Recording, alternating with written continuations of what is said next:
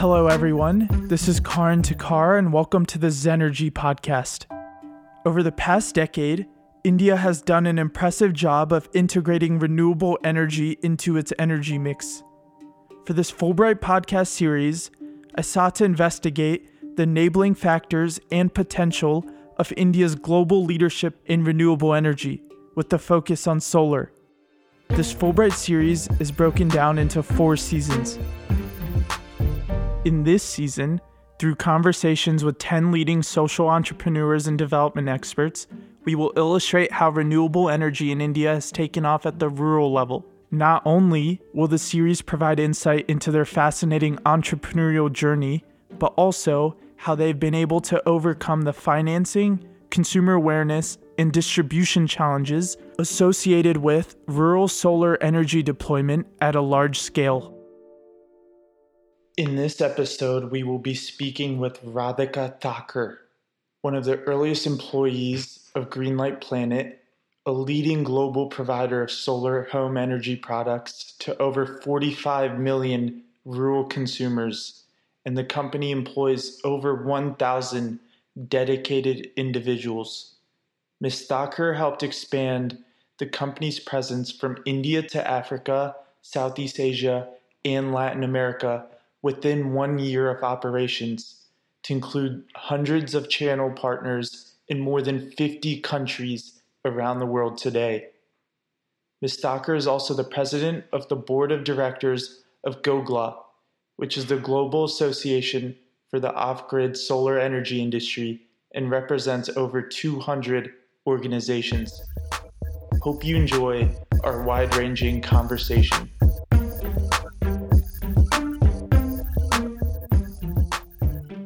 I recently came across a report from an IFC energy conference in 2009, which highlighted that underserved communities were spending $20 billion on substandard off grid lighting solutions and the report predicted 95% annual growth of off grid lighting solutions for the decade 2010 to 2020. And this is globally. And I know Greenlight, which of course is global operations today, was founded in 2009. And just wanted to ask like how the idea to create this company came about at a time when the sector was just so nascent could you mm. talk a little bit about like the early days of Greenlight and like how the idea to launch the company came about?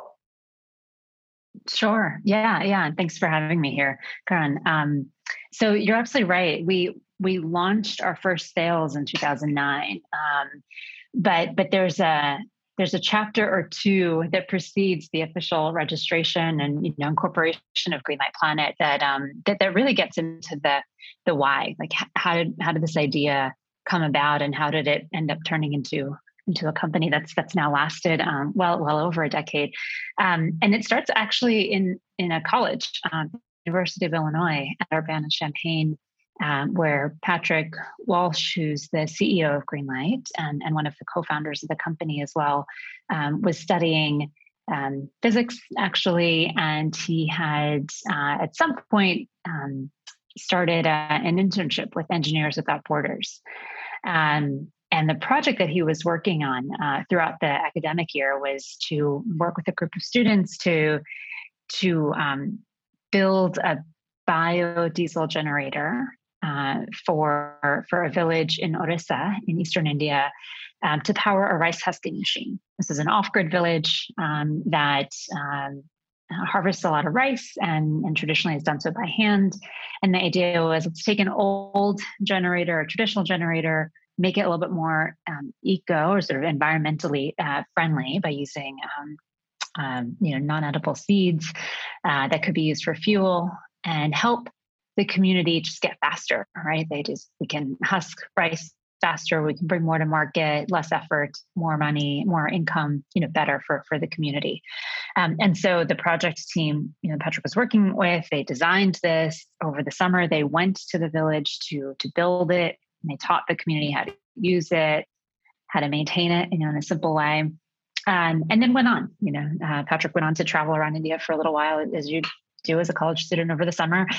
And he came back um, on his way out, on his way back to the US, um, and realized that the community was using the generator that they had built, but not to husk rice. they had pretty much as soon as the students left, disconnected the generator from the rice husking machinery and reconnected it or sort of rejiggered it, um, the generator, to power individual light bulbs in many of the homes in the community. Wow. And so they, you know, looked at the solution and were like, we have energy. Awesome. What are we going to do? We're going to, we're going to, we're going to, we're going to get some light at home. And, and, and Patrick, you know, saw that and realized, gosh, we, we didn't even bother asking them what they wanted or what they would prioritize if we could help them access some, some energy, right? Um, if we could bring sort of a taste of the grid here, um, we assumed that they would want it to accelerate income generation. And the community thought, we have a way to house rice, right? We've been doing this. What we don't have at home is clean, reliable, affordable light. We, we use kerosene. Um, it's terrible for our lungs. Uh, our children's trained to study. Um, and they saw an opportunity to just have bright, clean light without any of those, you know, the health um, and, uh, and safety hazards of, of kerosene lamp or the ongoing expense, right? Because they're buying kerosene, you know, in sort of small, two thirds of a Coke bottle, a tiny, you know, Coke bottle amount every week, which adds up. Um, and so when Patrick saw that, he he was like, "Gosh, I you know, one we purchased the wrong way. We we imposed a solution uh, instead of really understanding what a community would want if a team of engineers come do something. Um, but two, this is not the most efficient way to bring light to the community. Of course, you know, you, you could create this sort of central power source and and wire it to an incandescent light bulb in each in each home, but um, it's inefficient. What happens if the generator breaks down? They may or may not have the expertise locally to fix it, um, and it's not really scalable. Like this is one village out of thousands um, in India, let alone you know hundreds of thousands in, in the world. Um, and so he, you know, he went back to school and you know, he was thinking before he made that trip, he had purchased at an out, you know, an REI or, or a store like that, a solar powered lamp that he thought might come in handy for his trip. And it did. You know, he had this extra um, bit of light and he realized the lamp he had bought was not maybe the most advanced or the most energy efficient either. Um, but clearly solutions exist um, and it wasn't that expensive. And so he started to tinker around, right? So he's, he's back in school now. Um, and he started to just play around in the lab and, and study um, LEDs and solar panel technology and realize that um, there's just a, a, a, much easier way to scale um, an alternative to kerosene lamps. And, and that was the initial pr- project. You know, at that point, I, I, don't think it was even really a business idea. It was just a, this seems like a really solvable problem. It's, um, can't we just replace a kerosene lamp with a solar lamp? And, and that's how it got going. So, you know, very long sort of story on, on the beginnings there, but um, Patrick, you know, played around, designed a solar lamp that looked not, nothing like our current lamps do. Um, but he then went back in the next summer and took those prototypes that he built and started to to just get a feel. Is this something that people would want? Um, would they purchase it? Would they use it? And the responses were consistently positive, um, enough so that he realized there's an opportunity that there's you know there's um, at that point nearly 2 billion people that were still using kerosene lamps either entirely kind of primarily or even sporadically when they couldn't rely on the grid and then you realize there's just no need with with solar technology with battery technology with led technology that didn't need to be the answer today um, and so that that's what got greenlight going um, patrick then brought in two of his classmates um, from the university of illinois into the picture and they decided, yeah, let's let's do this. There's a real this is opportunity. Um, and so then, you know, like many early stage ideas, began the process of um, doing one thing during the day, kind of trying to raise money on the side at night, building a business plan, uh, refining a product, etc. But um, by the end of 2008, the, the trio of co-founders had had raised in, in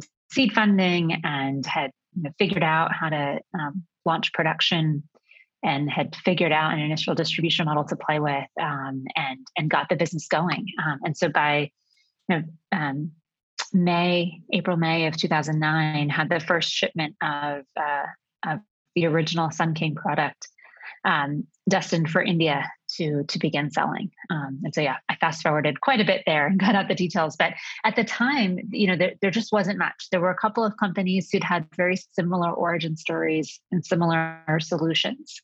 Mm-hmm. Um, that had gotten started maybe a year, a year and a half before us, but there, there just really weren't many companies that were thinking about individually affordable um, solutions for households to purchase to replace this, you know, ubiquitous kerosene lamp that just had not innovated over, you know, well over a century uh, at that point. Thank you so much for expanding on that. And yeah, I know Greenlight mm-hmm. Planet and the Sun King um, product portfolio was like the first, one of the very first partner companies of the IFC's Lighting Asia India initiative. And I was looking at a statistic online, and you're mentioning how um, these products like help save on kerosene costs. And just to put a number on that, I read that over time, the Greenlight Sun King product portfolio saved over $3.4 billion on fossil fuel based energy costs, which is like yeah. a super significant um, number. And I'm just trying to understand, like, in those early days, like 2009, I think that's when you joined the company as well in the middle of 2009 like what were some of the key challenges that you and the team experienced in terms of trying to sell and like scale the product across India? Could you talk mm-hmm. a little bit about like some of those scaling challenges initially? Yes, yes, for sure. I'd say back then in 2009, awareness of our product category, the technology, and the the what we were doing and why was so was so limited. I think that was one of the, the biggest barriers that we faced. And that stretched from the end consumer, right? The household that we were that we were selling to um, to you know companies, distributors that we were eager to partner with to get our products to to more rural um, households, all the way up to government levels and, and ministries of you know uh, energy and electrification uh, in, in a variety of countries this just wasn't an industry, right? Um, there, there wasn't. There was a recognition that um, the entire world does not have access to the electric grid. That that was known, but um, but there wasn't yet um, a sense of um, alternatives to that. That you know, I think at the time it was still assumed that the way to give everyone energy access is to expand the grid.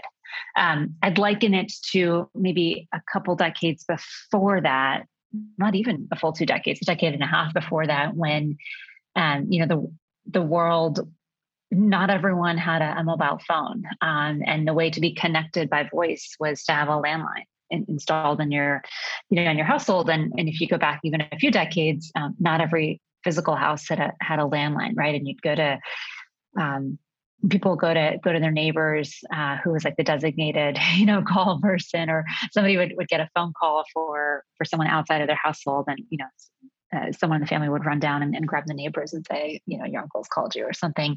Um, and then of course the world leapfrog, leapfrogged and now the prevalence of, of connectivity mobile phones it's it's not even one per household it's it's multiple household and in you know so much of the world um, without a landline at all right? And so i think that shift of we don't have to physically connect everyone to the grid um, to we can provide solutions that actually don't even come from the electric grid um, that, that wasn't recognized. I think um, that at sort of the larger scale at, at the government um, at the government level um, let alone at the consumer level. You know we were we were speaking to extremely rural households um, in India, and uh, and sort of by the end of 2009, um, also starting to build out distribution in in sub-Saharan Africa as well. And and the profile was very similar. Typically, a rural household who was not really familiar with solar technology, and if they had heard of it, um, the association was kind of large scale commercial.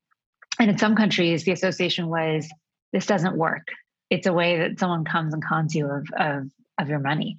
Um, and so we had to do a tremendous amount of educating customers, um, er, educating for customers, you know, explaining what solar technology is, how, how it works, um, and how it could replace um, fuel based sources of lighting, which at the time was the predominant way people were lighting their homes. Um, explain the financial uh, calculations. You know, you have this recurring cost of kerosene, and when you pay for a solar lamp, you don't have any recurring costs until a few years from now when you might need to change out the battery. Um, so a tremendous amount of consumer education, and and and for that reason, we um, we couldn't just produce our products and put them on like store shelves because no one would ever come over and purchase it. You know, you you don't go into a store. You go into a store looking for something that you know you want.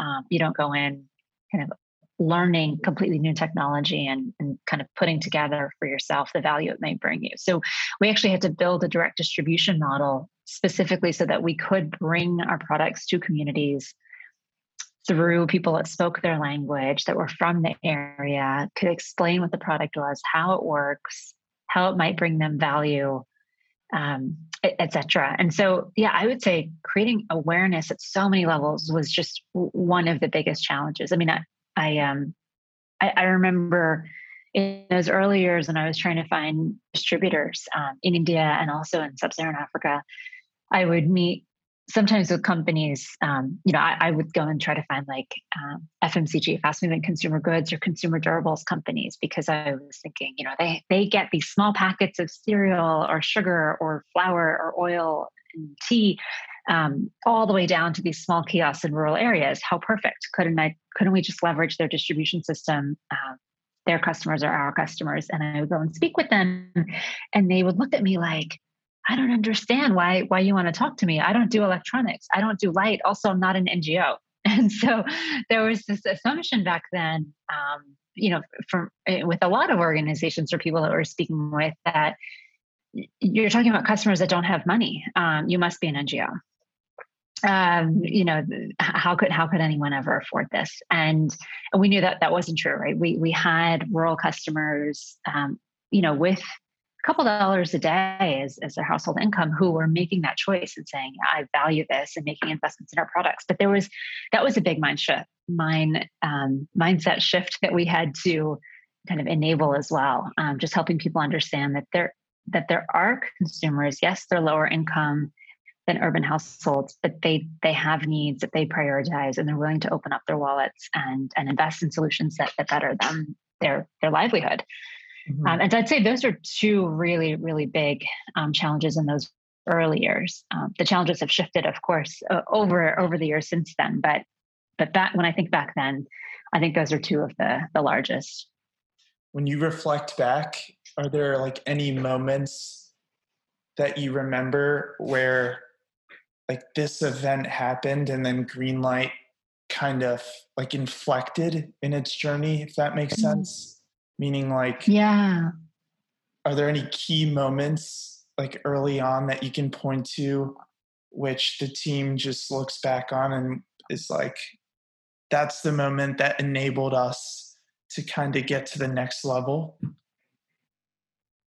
yeah there've probably been a few and and i think that's probably um, there's probably a series of things that that added up. Um, and you know, and, and, I was just talking about this uh, limited awareness um, challenge. I think um, part of what has addressed that is, you know, just the growth of our industry. Um, when you know, back then, 2009, 10, there was like there were like five companies uh, like us trying to create this awareness across all of sub-Saharan Africa, all, all of Asia, all of the areas that have an off-grid population. And as each of us grew, um, and and particularly in markets where we were, you know, kind of operating um, together, sort of side by side, um, awareness started to to build, right? And so as more more companies were out there, customers, companies, government started to understand what we're doing a little bit more, and and that that helped um, that helped create momentum for sure. Um, and and I think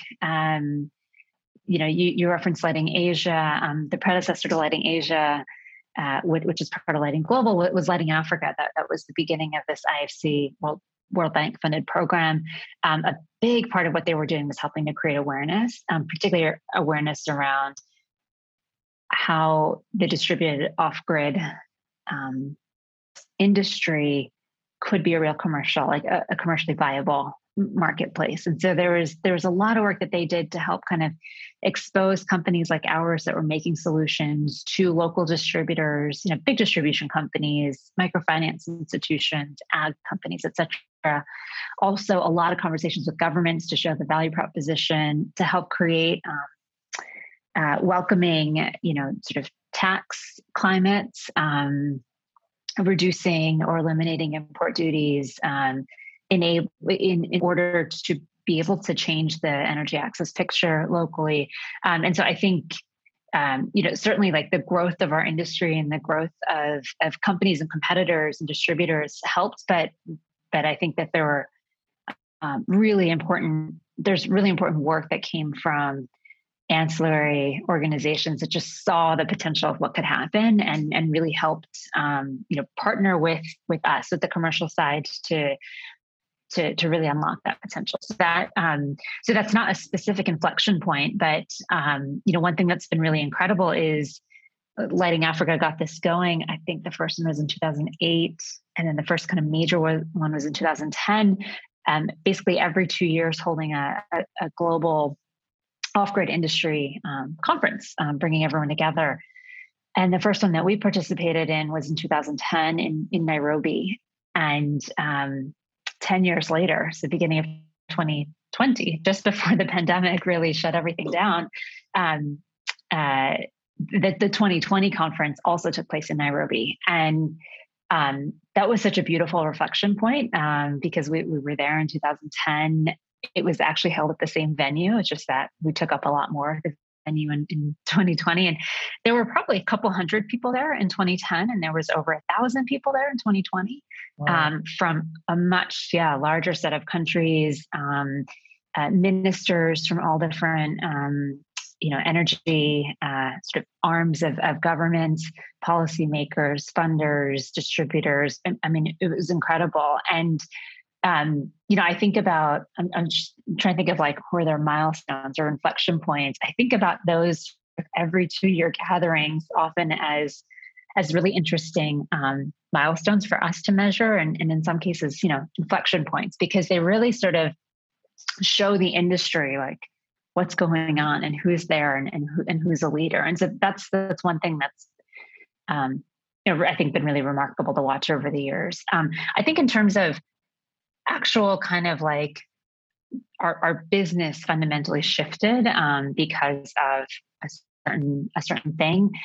Um, I think one's a softer uh, inflection point, which is um, as I was mentioning before. I think just when there's kind of this like tipping point when there's a certain number of companies operating in a certain country, um, all selling quality solar products, particularly where the government um, in, in that market is is supportive of the off-grid industry and is kind of creating or helping to create a, a conducive enabling environment. Um, we see sort of a few years of like hard work to build awareness to, and then you kind of you start to feel a little bit of hockey you see a bit of hockey stick lift up. And so i can't point to like a specific day where where that stood out but i think we've seen this in all of the the sort of the leading markets um, in, in the world right now for off-grid solar.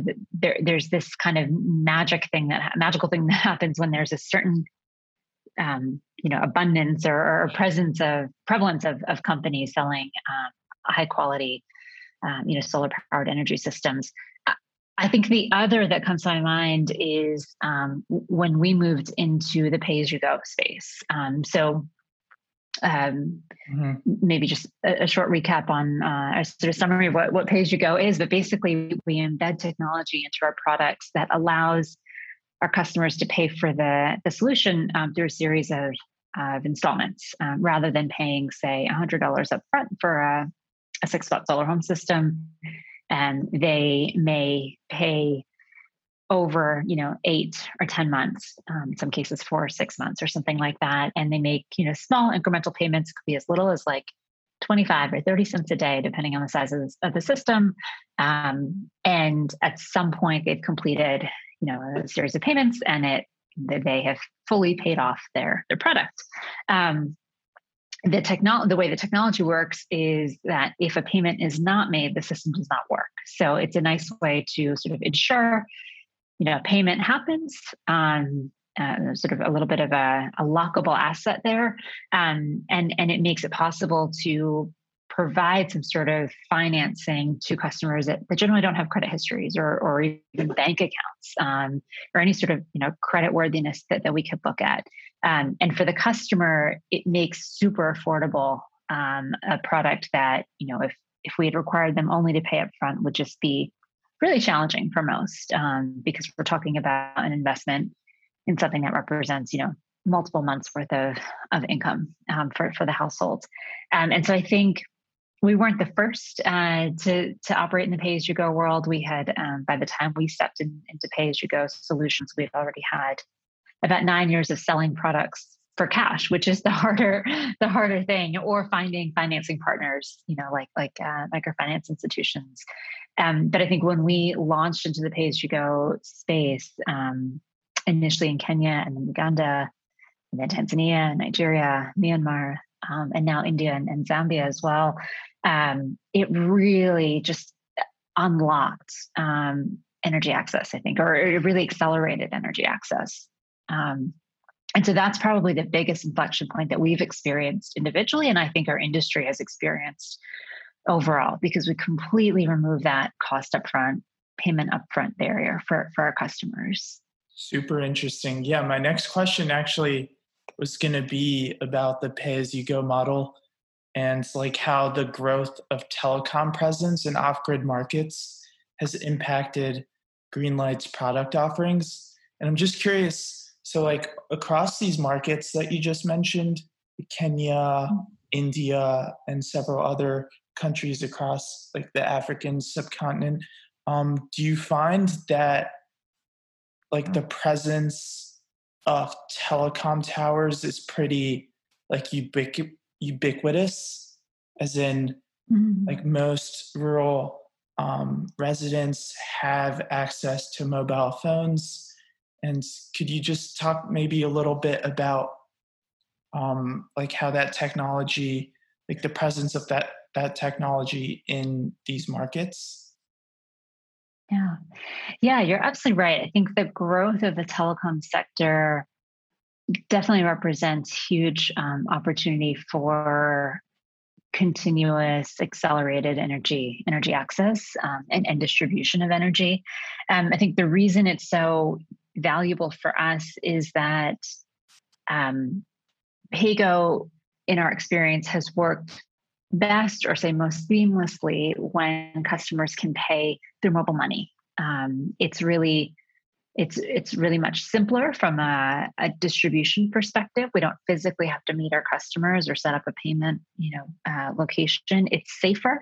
There's no physical handing over of cash um, either from the customer to our you know our sales points and then coming back up centrally. And so in places like kenya where mobile money tanzania also uganda where mobile money um, super prevalent uh, it just makes it that much easier to offer a pay as you go product, right? Because um, not only can we get the product out to the customer and we have this um, this technology that enables them to pay in installments, but they can actually make payments without having to leave their home or meet one of our salespeople. So, so that um, that's definitely an enabler. I don't think it's a prerequisite though. So we also operate in markets where mobile money is not very prevalent. Um, we hope that it it will grow in in time, but um, we have figured out um, more manual ways that you know more traditional sort of cash um, collections to to support the system. It's more complex. Certainly there's more um, unknowns or variables that you have to account for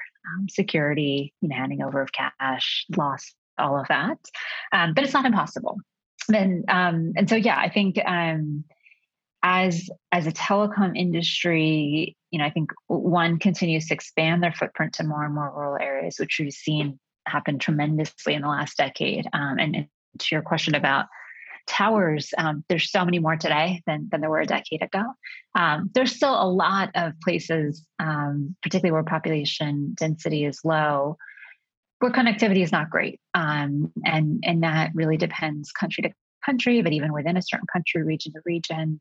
Um, but I think, you know, if, if we look at what's happened in the last decade, and then fast forward to the, in the next decade, I can only imagine that's going to keep, you know, improving and, and getting more um, prevalent, right? Connectivity, um, competition, um, the strength of connectivity, uh, both from an airtime or sort of a, a um, uh, kind of the, the, clarity of signal as well as data and, and how affordable data bundles have become. Um, you know, I think there's there's so much more that's available um, and not concentrated to urban or peri-urban areas. So, um, so, so that that is important, and and I think, um, but I, would almost say more importantly, the growth of mobile money um, in in various markets around the world will help you know accelerate this pay go channel um, as well around the world. It, for for as successful as the pay as you go solar industry has been, it's heavily concentrated um, to, to a few parts of the world. Um, East Africa generally, uh, Rwanda, Kenya, Uganda, Tanzania tend to be the strongest. Starting to grow a lot in Nigeria, um, and there, you know, and, and, there's a few other markets that are starting to build. But the, when you look at the sort of global um, sales figures for, for pay as you go solar.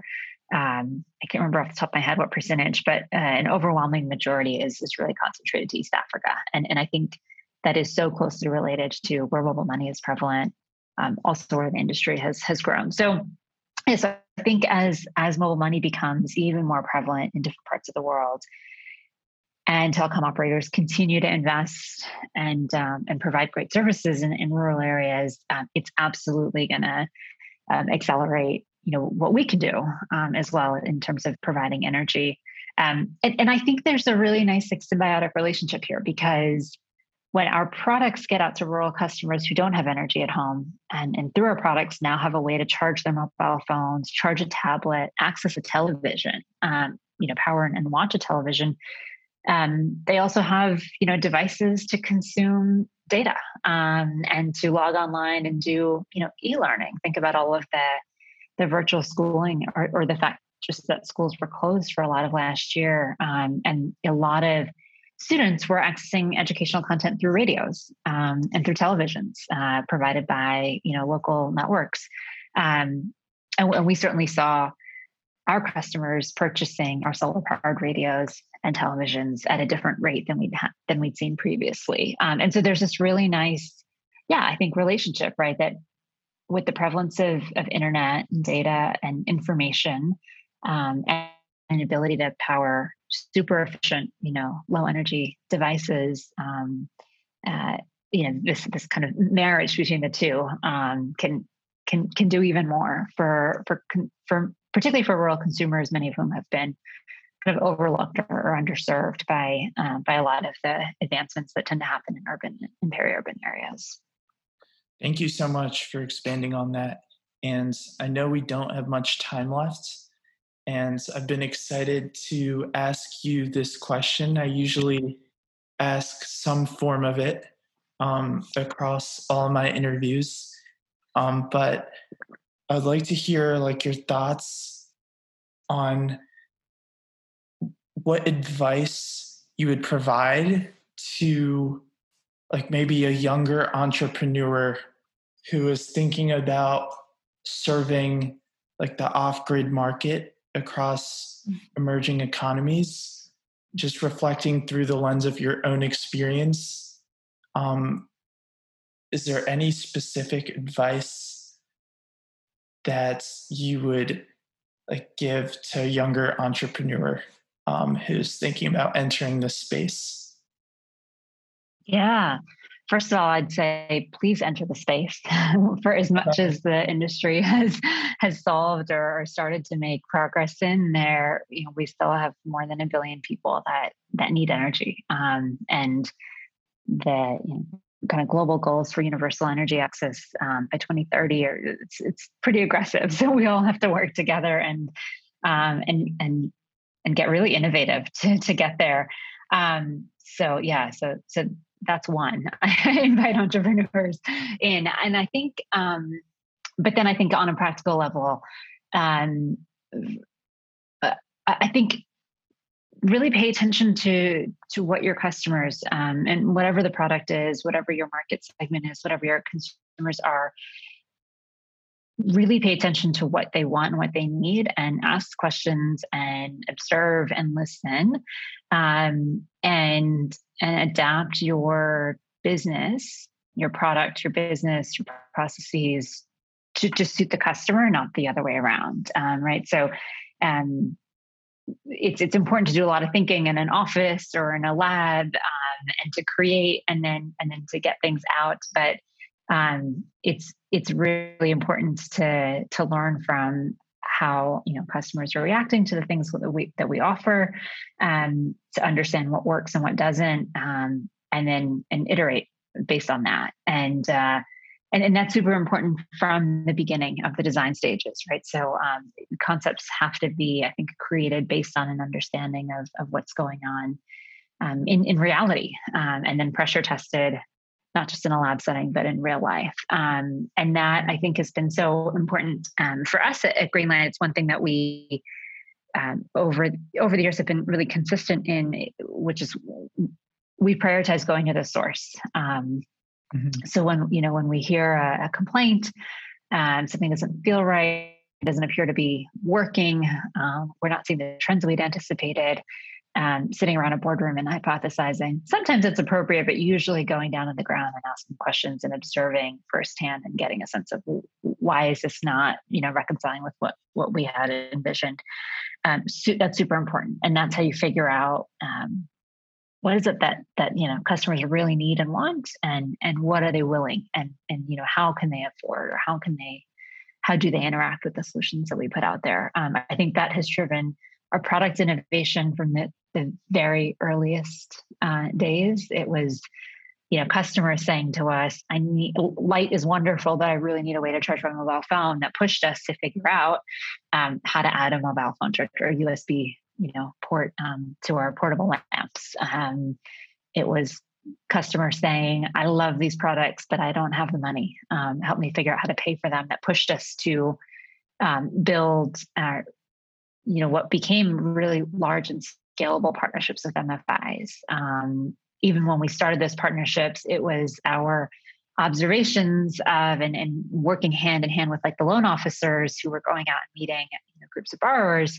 to understand how do you even make that sort of distribution partnership work. It you know it, it took a long time before it clicked, um, and and it took a lot of you know, time on the ground observing how how things happen, and then sort of building and tweaking the, the, the distribution, the marketing, the support model, the after sales you know model around it um, before that that would click. And so yeah, I, I think go to the source. Um, go to the source as much and as often as you can. Um, ask questions and, and really pay attention to to what's coming out to you. I think I think that's really important in any kind of business, really. Um, but certainly when it comes to energy access and and just really you know hard to hard to travel to places. Um, infrastructure just is is lacking, um, and so it's really important to yeah to, to get to see what's around you and, and get creative um, based on that.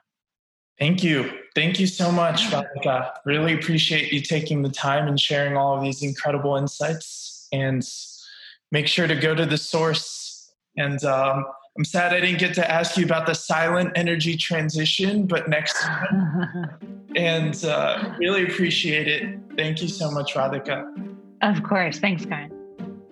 I hope you enjoyed that episode. And do check out the show notes for more information on my guest. See you next time.